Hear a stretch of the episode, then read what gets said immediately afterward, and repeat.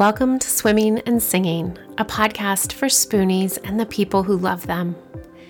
I'm Sarah Nelsen, a yoga therapist in Portland, Oregon, specializing in working with people dealing with chronic health conditions. If today's episode piques your interest, make sure to subscribe so you don't miss an episode. This podcast is for inspiration and information and does not replace medical care or advice. I am not a licensed healthcare professional or mental health therapist. Not all practices discussed on this podcast will be suitable or accessible to everybody. But I hope you find something that resonates and can bring a bit more ease and joy into your life. Let's get to it.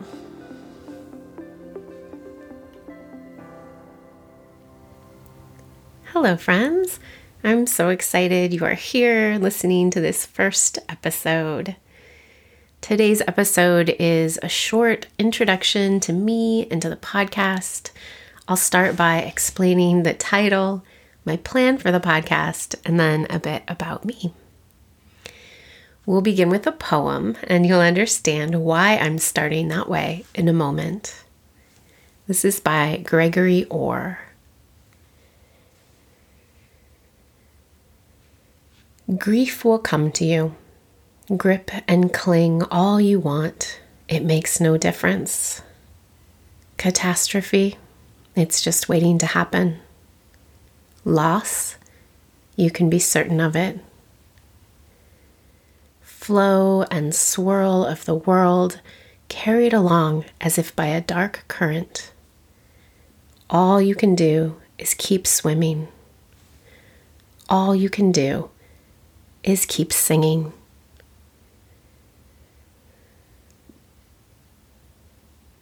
I've been carrying this poem around with me in my heart for years. It's very precious to me and a reminder that shit happens. When I started to think about a title for this podcast, this poem kept coming up for me. And eventually, I realized that it was perfect. Some days are swimming days. It's all we can do to keep our heads above water with whatever doggy paddle we have available to us. But then other days, there is room for joy, room for singing. And it might just be a moment or two, but we all need moments of joy in our lives. So, some episodes will focus a bit more on skills for swimming, not literally, with a chronic illness, and some will focus on singing, by, by which I mean finding joy. I plan to interview folks with chronic health conditions who have found ways to tap into their joy, practitioners who work with folks with chronic health conditions, and I also plan to share tips and tricks from yoga and beyond on how to swim and sing with chronic illness. In the subtitle for the podcast, I use the term spoonies, and I wanted to explain that to anyone who is not familiar with it. Spoon theory was developed in 2003 by writer Christine Miserandino, who had lupus and used it to explain how lupus impacted her ability to do daily tasks.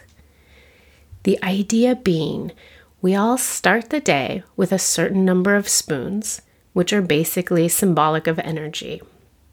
Some people start the day with a drawer, drawer full of spoons, using them throughout the day for things like exercise, showering, driving to work, working a full day, going out for drinks after work, parenting, watching some shows, and then going to bed, and they start the next day with a drawer full of spoons again. But people with chronic health conditions usually have a more limited supply of spoons and have to use them more carefully. If you woke up and you only had three spoons, what would you spend them on?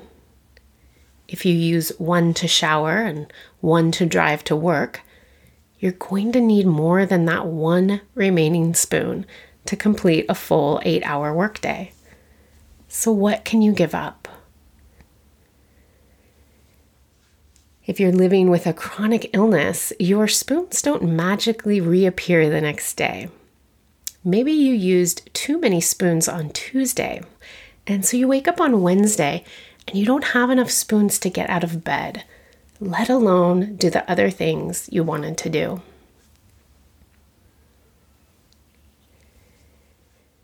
People living with chronic illness who are familiar with spoon theory often refer to themselves as spoonies. I think that spoon theory can expand to include people experiencing overwhelm and burnout, anxiety, grief, and even aging. So that's the podcast info. Now, I'd love to share a bit about me and my journey to working with folks with chronic illness. I don't have fibromyalgia or chronic fatigue.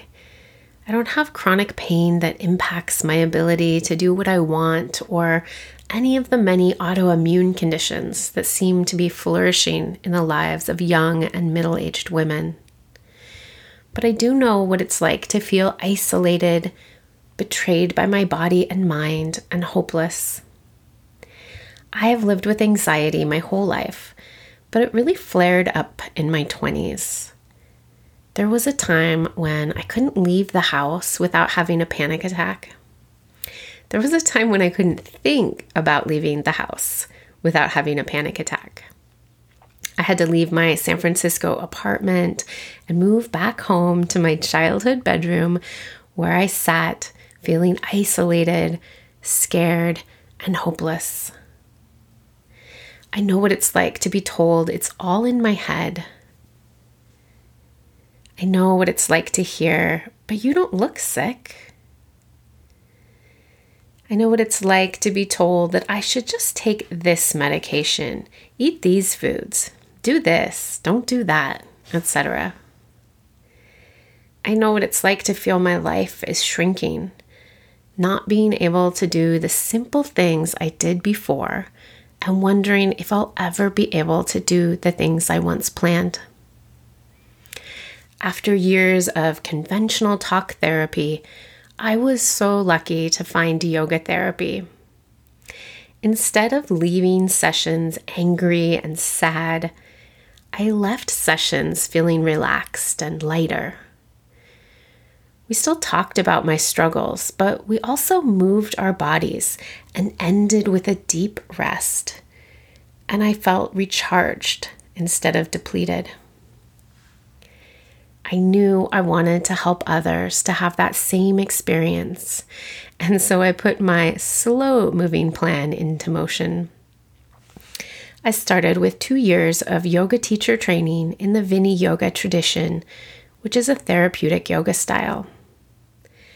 Then, while continuing to work full time at the library, I taught yoga anywhere I could for several years, often for free, often to willing coworkers on breaks, but also in yoga studios, community centers, and at a pain clinic. In fact, it was my work with the Legacy Pain Clinic folks that really sealed my interest in yoga therapy. It was a chair based yoga class for people with chronic pain. We focused on gentle movement, breath awareness, and relaxation. At the end of class, I could see how much better the students felt, and they often shared how important the class was, not just for their physical health, but also for their mental health. But making the leap from a stable middle class job to an uncertain career felt unattainable. And then, seemingly all at once, everything changed for me. My marriage ended, I lost my living situation, and with that went the necessity to stay at that good job that wasn't what I felt called to do along with a healthy dose of privilege and luck, I packed up and moved to Canada to finally become a certified yoga therapist. when it felt like my life was falling apart, my dreams were finally falling together. While in training, I had an aha moment when I realized the similarities between anxiety and chronic pain, and how the tools I had used to help alleviate anxiety were the same tools I could use to also help people with chronic and persistent pain. I'll talk more in depth about these tools in future episodes. When I returned to Portland and began seeing yoga therapy clients, I realized that the people coming to see me often came for pain, but the work we did improved their stress and anxiety as well, which in turn helped with their pain. The clients and students who I have seen reap the biggest benefits of therapeutic yoga with me have been those with a chronic health condition who have the most difficult time with their bodies.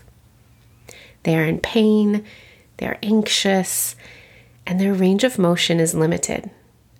They often feel betrayed by their bodies. Slowly, over time, using breath and movement and visualization, we work to restore their connection with their bodies so that they can begin to trust again. One of the most magical things I have seen take place with these clients is an opening to joy. And that's what I wish for you too. And it's why I've created this podcast. Other than my experience with anxiety, I don't pretend to know firsthand what it's like to live with chronic illness.